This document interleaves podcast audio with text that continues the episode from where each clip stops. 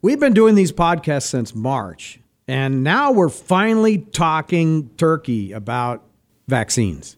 It's on mm-hmm. the horizon. They're coming. The most talented scientists in the entire world are working on this, and it's being financed aggressively by the Western democracies in the US in terms of research and development. That combination of factors is why I've always believed we're going to have more than one safe and effective licensed vaccine right. in the US. We've been in a surge for weeks now, and a number of us have been saying that already. It's just becoming more apparent to everyone because the numbers are starting to top in the thousand every day in new cases, and that's why people are so focused on it. The doubling rate right now is not the same as it was in June.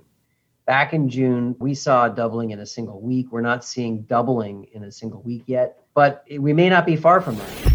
There is no other option other than everybody wears a mask. We're not going to test and trace. The vaccine is still months away. There's no way out of this other than everybody gets the message that viral load makes a difference. You're likely to save someone that you love by wearing a mask and decreasing the amount of viruses that they're exposed to.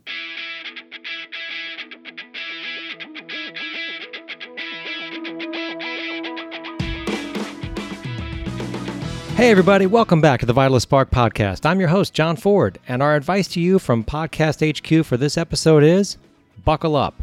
We've had an influx of COVID 19 developments and news, much of which broke just before, during, and after our November 9 recording session.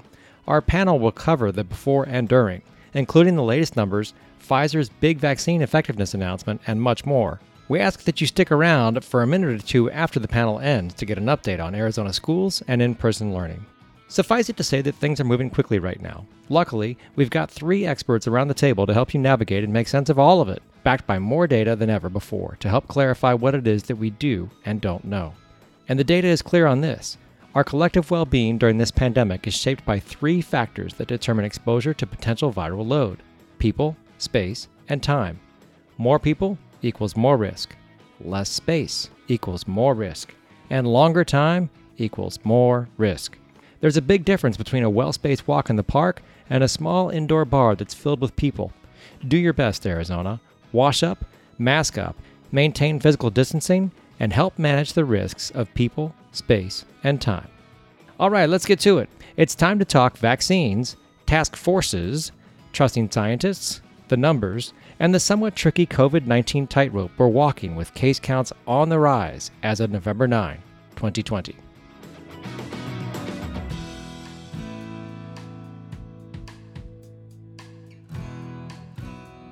In the midst of many, many things going on in this country, we still have a pandemic that we need to focus on.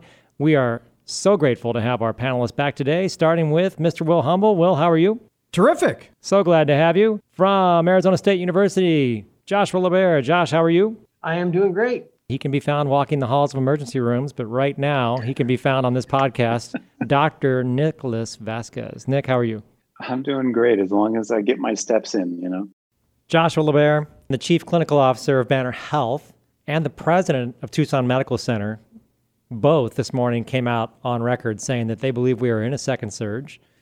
And to quote Judy Rich from Tucson Medical Center, it's the exponential nature of this that is so hard to predict. How two turns into four and how four turns into 16. These are the numbers that we're really worried about. Well, first of all, we've been in a surge for weeks now, and a number of us have been saying that already it's just becoming more apparent to everyone because the numbers are starting to top in the thousand every day in new cases, and that's why people are so focused on it. The doubling rate right now is not the same as it was in June. Back in June, we saw doubling in a single week. We're not seeing doubling in a single week yet, but we may not be far from that. It's hard to say. Certainly, all the numbers we worry about are rising the hospital numbers, the ICU bed numbers, and the new case numbers are all going up. And the only thing that, that's still lagging a little bit is death, but that will follow. Will Humble's favorite number, Josh, is seven day trailing average of cases. What do we have? Also, my favorite number as well. The seven day trailing average for the state of Arizona is almost 1,700 now. That's not a good number to have. On a week over week increase, what does that look like? Well, it went from 1,300 to 1,700. So 30% seems about right. Yeah. Nick, what's life like in the emergency room right now? Two weeks later than the last time we talked. Busier. We're all aware. We're a little nervous, but We've been here before. We're hoping that we can get through this again. We have some humility to know that the last time we made dire predictions, some of them came true, some of them did not. It's really hard to say what's going to happen, but I want everybody to understand why things are different now and why I think we all need to be much more careful. In June and July, the large number of our cases were adult cases pediatric beds were available because kids don't get super sick in the summer. A lot of our winter visitors were away. So our overall hospital capacity was much lower. And that's the nadir. Uh, we are approaching our peak, and January is usually our busiest month without a pandemic. Some things that might work in our favor is flu might be better because a lot of people are wearing a mask. The other problem is, though, it's every day. There's multiple COVID patients, whereas two weeks ago, maybe there were one or two. We've done this dance before. Pretty soon, a couple weeks from now, it'll be a lot of people with COVID come in and folks that don't even know they have COVID. The surprise, oh, by the way, you also have COVID diagnosis. Once we get there, that's when we're in exponential growth. I haven't seen that just yet, but I feel like we're close. Will, according to Nick, the flu season might be better because people are masking up. Given what we keep hearing in the media about COVID fatigue, are people still masking up? In a lot of places, they are. Here's what happened in South America and Australia is that they're finishing their winter. We're going into winter. They had a lower influenza season. I think we can anticipate that here too. Think about it this way. In a normal year, what percentage of people are wearing a face covering in public? Close to 0%. This year, right in certain parts of the state, you're probably close to 80%. Other parts of the state, you're probably close to 20%, unless the store makes them. So that's an intervention. The other intervention is spacing, people being cognizant about space between people, smaller gatherings, things like that. That's an intervention. So, where you have interventions in place that are different from a normal year, and a concerted effort to get people vaccinated for influenza. And it's never been easier or more convenient to get the influenza vaccine because of changes at the state legislature over the last few years so that pharmacists can give vaccines and stuff like that. We have all these interventions in place that we can count on, I think, a lower uh, influenza season than we would normally have. Dr. Cara Christ, head of the state health services, has gone on record as saying we still have too much growth in case rate in young adults, although we are seeing case increases across the board in all age ranges. Is that an indication of COVID fatigue? Well, it's been like that for months. If you look at the age ranges of where the cases are coming from, you stratify by four different age groups. The lowest spread, at least documented spread, is from kids 0 to 15. After that, it's seniors who aren't, in terms of cases per 100,000 in rates, seniors aren't that far away from those little kids. It's not a steep slope either. It's they're tracking together. The little kids and the seniors are tracking together. And then it's the middle-aged people, people in their 30s, 40s and 50s and stuff. And then always the top line in terms of cases and usually the slope of the curve is who? People in their 20s and 30s.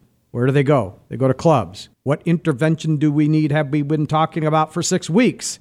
Better compliance and enforcement of the mitigation measures in bars, restaurants, and nightclubs. And we're still not there. Yes, there's the hotline, but it's a reactive hotline, and not all the complaints are even being followed up on. And when people cheat the system, they're not getting punished. Still, no simple intervention. There's CARES Act money to pay for it. There is a workforce out there. They're called sanitarians. It's a job I had in the 80s inspecting restaurants. Is the dumpster lid closed? Is the chicken cold? Is the walk in cold? Is the steam table hot? Those people could be repurposed for the next four months to check on COVID, and they need an executive order to give them some additional authority so that they can pull food establishment licenses with due process to provide incentives to those facilities to do the right thing, and it's still not happening since you got me on the bandwagon again, I'll say it again a statewide face covering mandate, the single highest return on investment intervention that we have. All it costs is political capital, and we don't have the kind of leadership that we need, at least so far, to do that. The governor of Utah, Ruby Red State, the governor put on a face covering mandate Sunday. That's yesterday.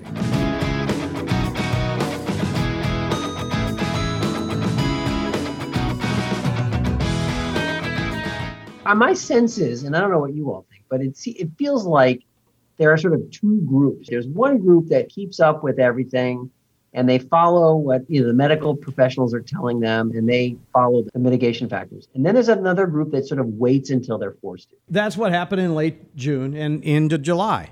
If there's no rule that says they have to do it, then that's it. Then they're, then they're okay. That's when they bought their mask. They weren't against masks, but they're like, I don't have one. And then Right, the city right, and right. county were put in the requirement, and now they got a mask, and they're not against it, but now they're but they're being retrained. And for some people, it's like breaking a horse. For others, they jump on board quickly. And then there are the obstinate people who are like, "This is against my civil liberties." That's the hardest nut to crack. That group. just a group of folks there that this abstract concept of doing something for the community is just a hard one for them to get. And I think we see that certainly in younger people, students, for example, they to them, there's only a negative. If they get tested positive, then they're going to have to be isolated. Whereas if they don't know, then their life goes on positively. The question is can we, as a society, as a community, come up with some kind of a positive reinforcement, some kind of thing to give to people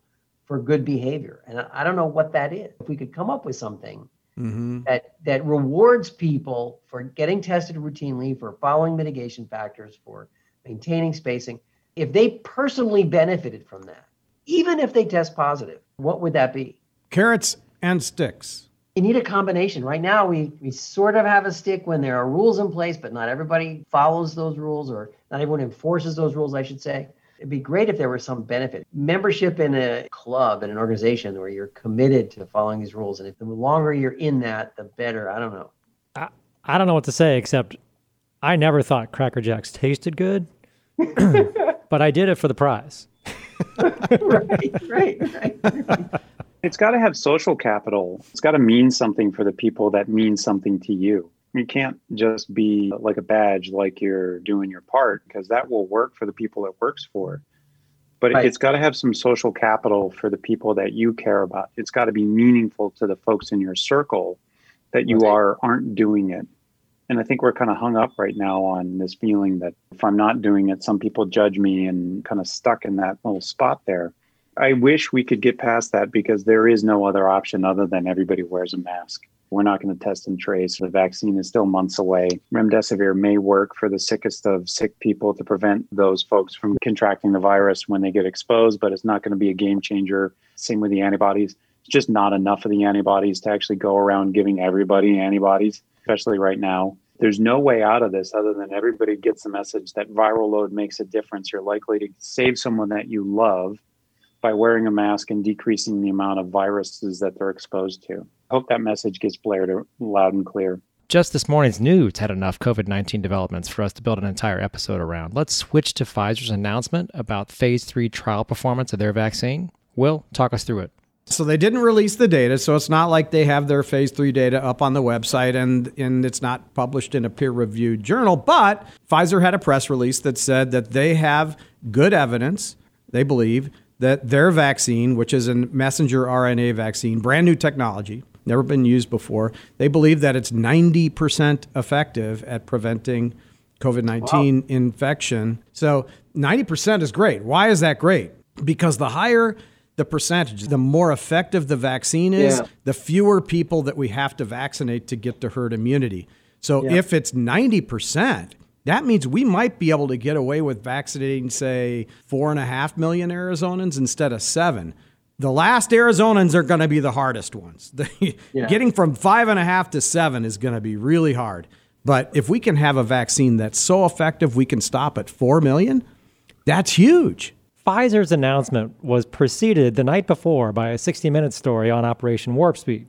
The fact that the U.S. Army is leading the production and distribution portion of getting a vaccine out. It was interesting and notable from the fact that that discussion that happened during that broadcast, I think, was designed to be reassuring that this country is ready to do what it needs to do. But it completely fell short of what happens towards the end of that chain. Once the vaccine is packaged with the correct components for it to be used in a clinic or a hospital setting, but then it stopped. Yeah. the deployment is the is everything, right? How do you Yeah. deploy? How do you Uh, get it out? And Right. Yeah. Yeah. So, Will, we've talked about this once before, but let's talk about it again. There is already a vaccine distribution program that works here in Arizona. Yep. Share again what we know about that and how that would pair up with the Army rolls a bunch of trucks in with a with a whole bunch of cases of vaccine. What we did with H1N1 was, and it worked, is that we used the existing vaccines for children, the VFC infrastructure, and the conduits that we have to get out to providers, the ordering, the display, the reporting. We use the VFC system, Vaccines for Children system, as the mechanism to distribute. I don't actually know what the best way to do this is, but if you're going to use the Department of Defense to do it, that's not their area of expertise day in and day out. So I'm not sure that's where I'd put my eggs into that basket. To be fair, in the broadcast, they interviewed one state health department director. She said, Look, we're already in touch with all of our different components on the ground on how this is going to work. But for us, it seems like a challenge too because we got to get to herd immunity. We're worried about A, uptake, and B, the cold chain. And the booster. Booster's a big deal. The two vaccines that are in phase three are both two shots. You got to find mm-hmm. everyone 28 days later. Mm-hmm. Way harder than just a one shot deal. Doable, but you got to do your planning. The cold chain, totally right about that. These vaccines have to, at least the mRNA vaccines, need to be held at negative 70 C, which is negative 94 Fahrenheit. Really, really cold, not a normal freezer. Doable, but challenging. The booster shot, doable. You're going to lose people to follow up. That's a given. You Got to get as many people back as you can. So there are some unique characteristics that need to be taken into account.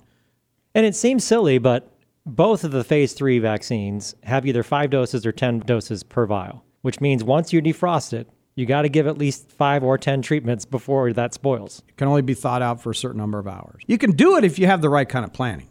Right. And of course, complicated timing makes it so much easier to vaccinate, you know, people who are reluctant in the first place. Sarcasm asterisk. Yeah. Yeah. Right. yeah.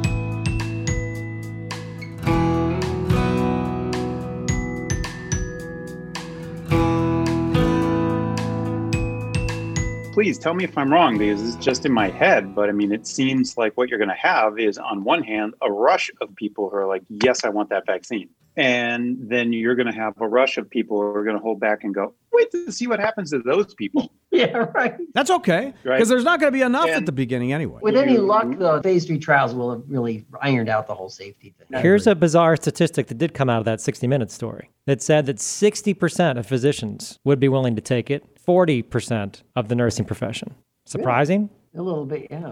Yeah, Um, sort of. Well, depends I mean, what when kind you of say physician. The phase three trials will iron out this stuff. That's for an audience of you and me.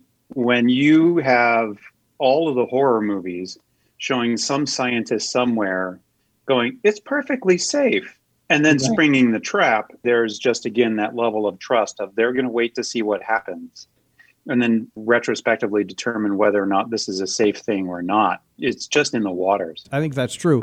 But remember, it's not like we're going to have 5 million two vaccine doses here in Arizona all at once. So you got to roll it out. You have to have priority populations.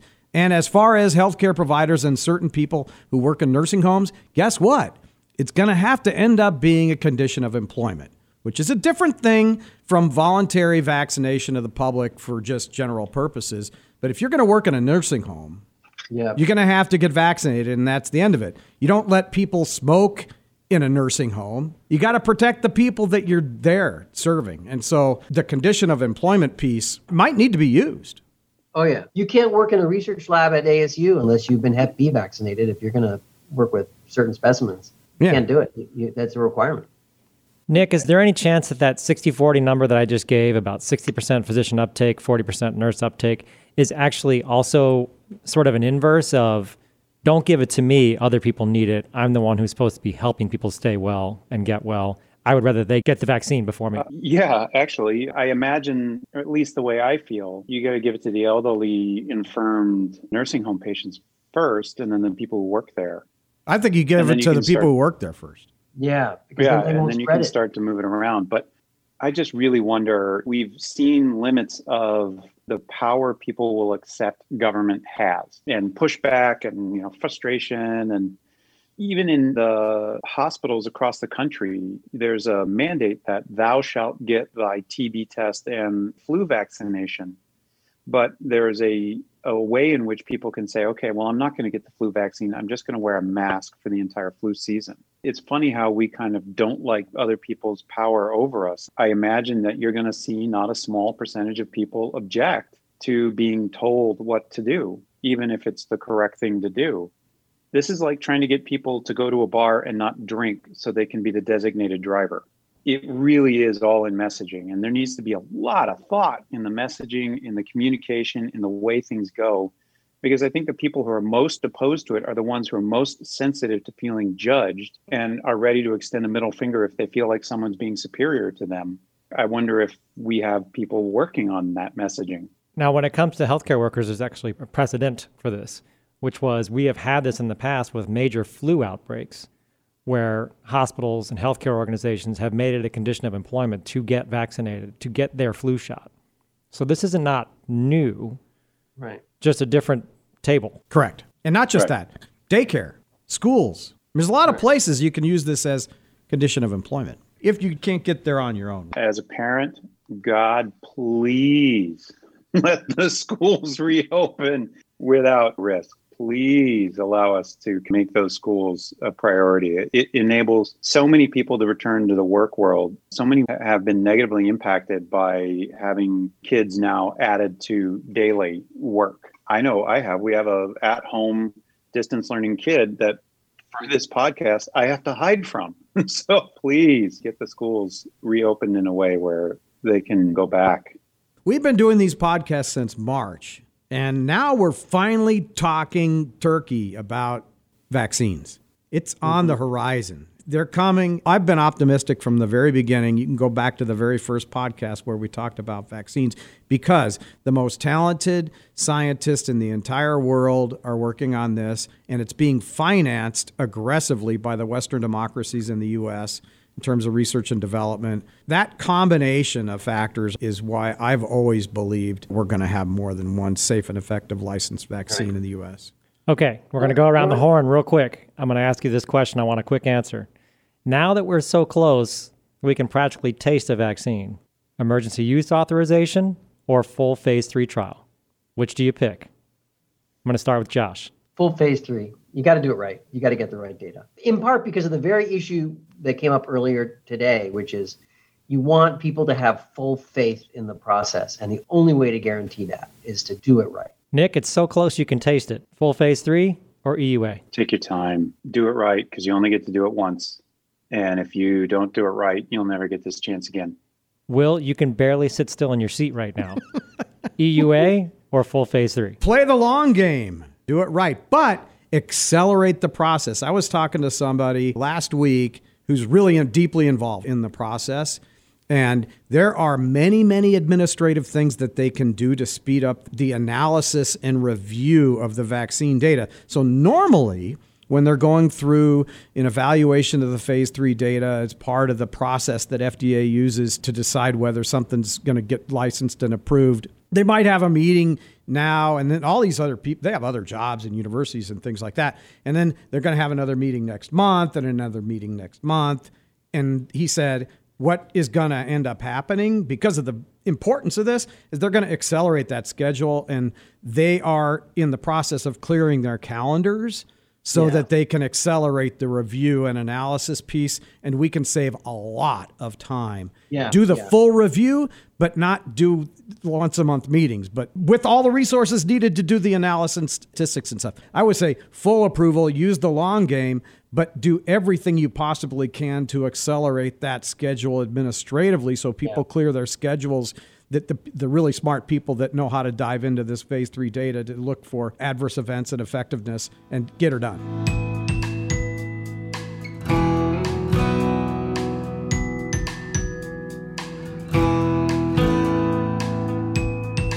It is Monday, November 9th, six days after what was purported to be Election Day, which turned out to be Election Week. Also announced this morning was Vice President, now President elect Biden's Coronavirus Council, which was announced at the same time that the White House and Mike Pence were convening their coronavirus task force.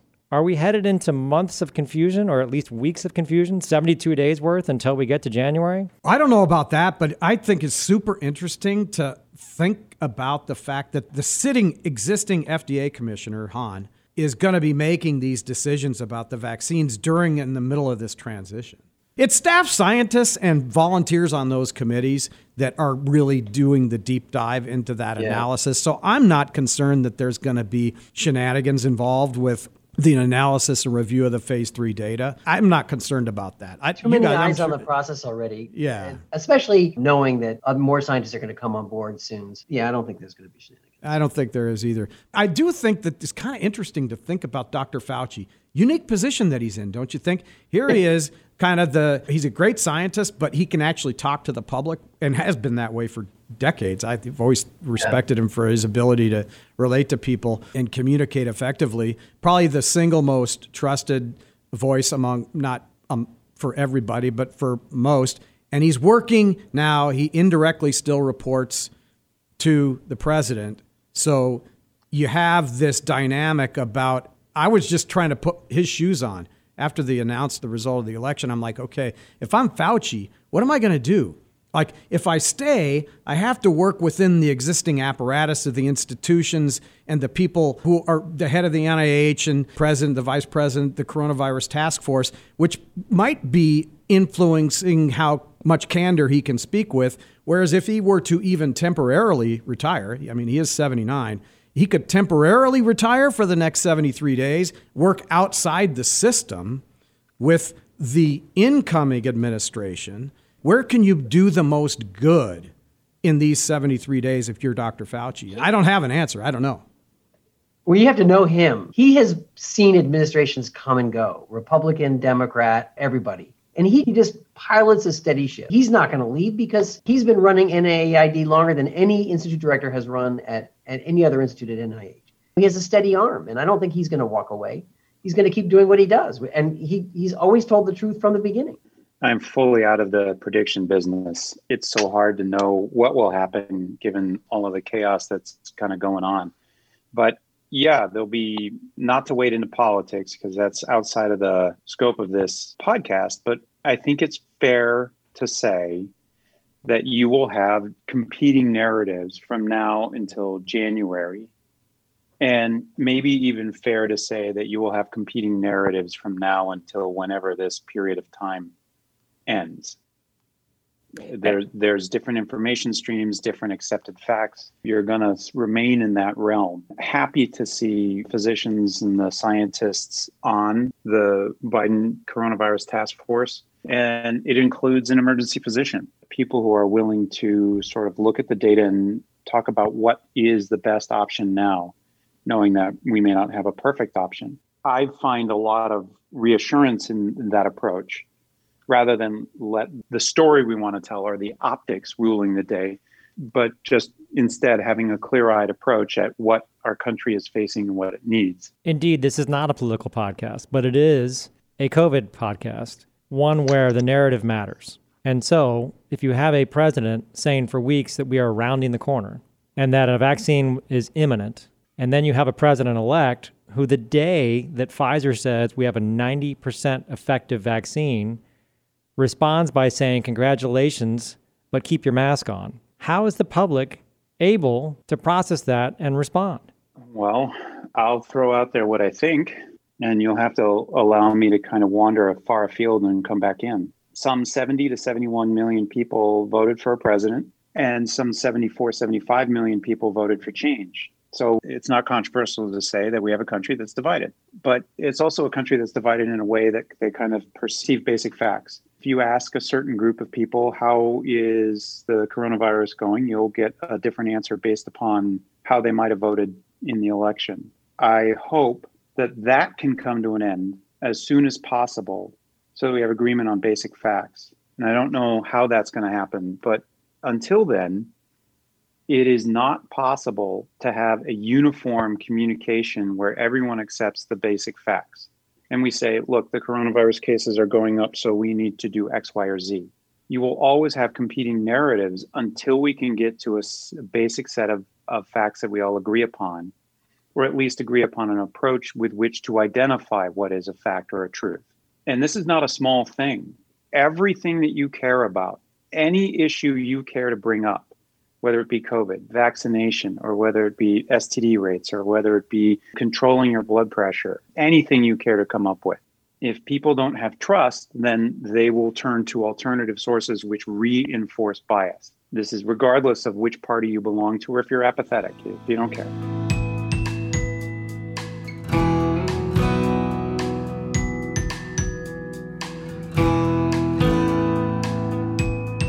Josh, the number of studies that we've seen that can parse the difference between a majority of the population wearing a mask and another portion of the population not wearing a mask and what that actually translates to in statewide deaths for the state of Arizona, those types of messages have been out there for months. Yeah, in the, in the last number of years, maybe even as much as a decade, there has been a growing number of people who just don't trust science this is this group of people that they're they're not going to listen necessarily to studies or doctors or any of that. And we're going to have to find a way to get a message to that population. And certainly around things like climate change, it, people are just not happy necessarily trusting science. And there was an interesting op-ed in 2016 after the first time our current president was elected in the New York Times, and it was an individual writing about his father who just could not swallow, you know, who basically wasn't going to vote for scientists or support scientists. But you know, this guy was a working class man. He, he watched a group of people he felt were not working hard enough, who were taking social benefits away from the hardworking class, and uh, he resented that, and he resented people he viewed as his bosses who he didn't trust and these were the quote unquote professionals, and they included doctors, they included scientists, they included his bosses. And I think there's a whole component of that in our culture. Those are among the people who we won't necessarily reach with scientific data. We're going to have to reach them some other way. And maybe that way is to find a way to incentivize good behavior. Will, it's clear that the messenger matters as much as the message. Maybe more. Is there an appropriate messenger that we have not tapped into yet? Is there an elephant in this room? I mean, it's the president. He's got a big following. If he could become an evangelist uh, for science and masks and this kind of thing, a lot of people would go along with it. I do have a new game. It's called Boil It Down. I'm going to go person to person from the perspective that you're sitting at today, with all the things that are going on in the world, with the change of administration, with great news about vaccine effectiveness, with all the challenges that lay in front of us before this pandemic becomes more manageable. Boil it down to the one thing people need to know right now. I'm going to start with Josh. Boil it down. I'm going to come on call on some things I observed in the last week or so. So there have been a couple of good studies, one most notably out of New York, the New York experience that got published in the New England Journal that looked at whether or not people who'd been infected developed long-term immunity that was protective against the virus. And the good news is there is. And I think that's a bit of encouraging news that I would say supplements what we know about the vaccine now, because it says that people do mount a response to this virus that does prevent them from getting infected again. And so I think that's encouraging. That said, I think we are without a doubt still going to need the vaccine because we have never, as far as I know in human history, ever achieved herd immunity without vaccinations. Nick, you take the reins here. Boil it down. Really easy. Wear a mask number one thing that you can control is what you do. And if you wear a mask, it reduces the amount of viral load, even if you're infected, it reduces the amount of viral load that you expose other people to or that you get exposed to. It's just simple, easy little way in which you can take charge of your health. For all the noise that's out there, Will, find the signal and boil it down. Hang in there. There's light at the end of the tunnel. It's late in the third quarter. If we stick together, we're going to get to the end of the fourth quarter, which is where the vaccine comes. Don't listen to people who say, we don't know if blah, blah, blah, it's going to go on forever, because there's plenty of those people out there. Don't listen to them. It's going to be okay. It's been a long haul, I know, but let's stick together until we get to the vaccine and have each other's back. That's it. Thank you, Will. Thank you, Josh. And thank you, Nick. We've come to count on each of you for your insights, interpretations, and revelations that aren't really found anywhere else. And once again, you've delivered. But, contrary to what Will said, that's not it for now. Just after Nick registered his plea for the return of low risk in person learning, Dr. Cara Christ from the Arizona Department of Health Services and Arizona State School Superintendent Kathy Hoffman held a news conference regarding education and COVID 19. The message? We all must be disciplined about our everyday lives outside of school in order to make it possible for in person learning to happen inside of schools. Many school administrators spoke passionately and clearly, but Superintendent Hoffman may have said it best. Quote, The more we ignore this virus, the less stability we provide our students and families. Check the link in the show notes or go straight to azcentral.com for the complete story. Get schooled on COVID 19 best practices so that our kids can get schooled in person for the rest of this academic year.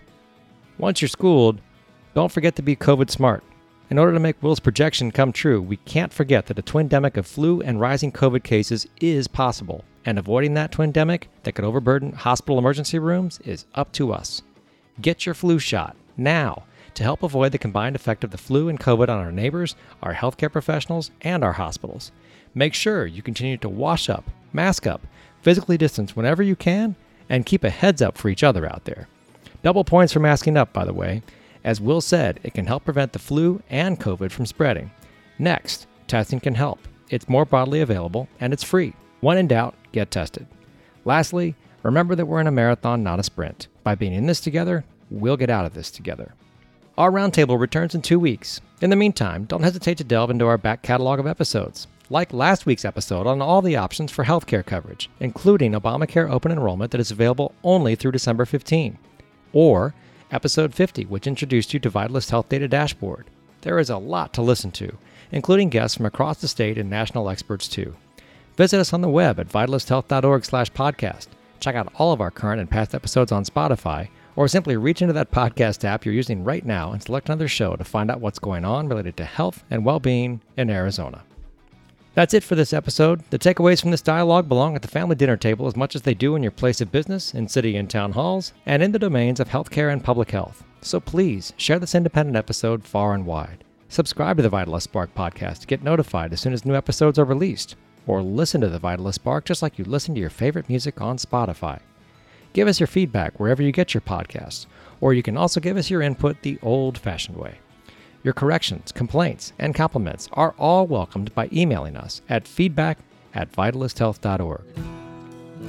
Finally, remember this with great responsibility comes great power. We'll see you back on the road to well being soon.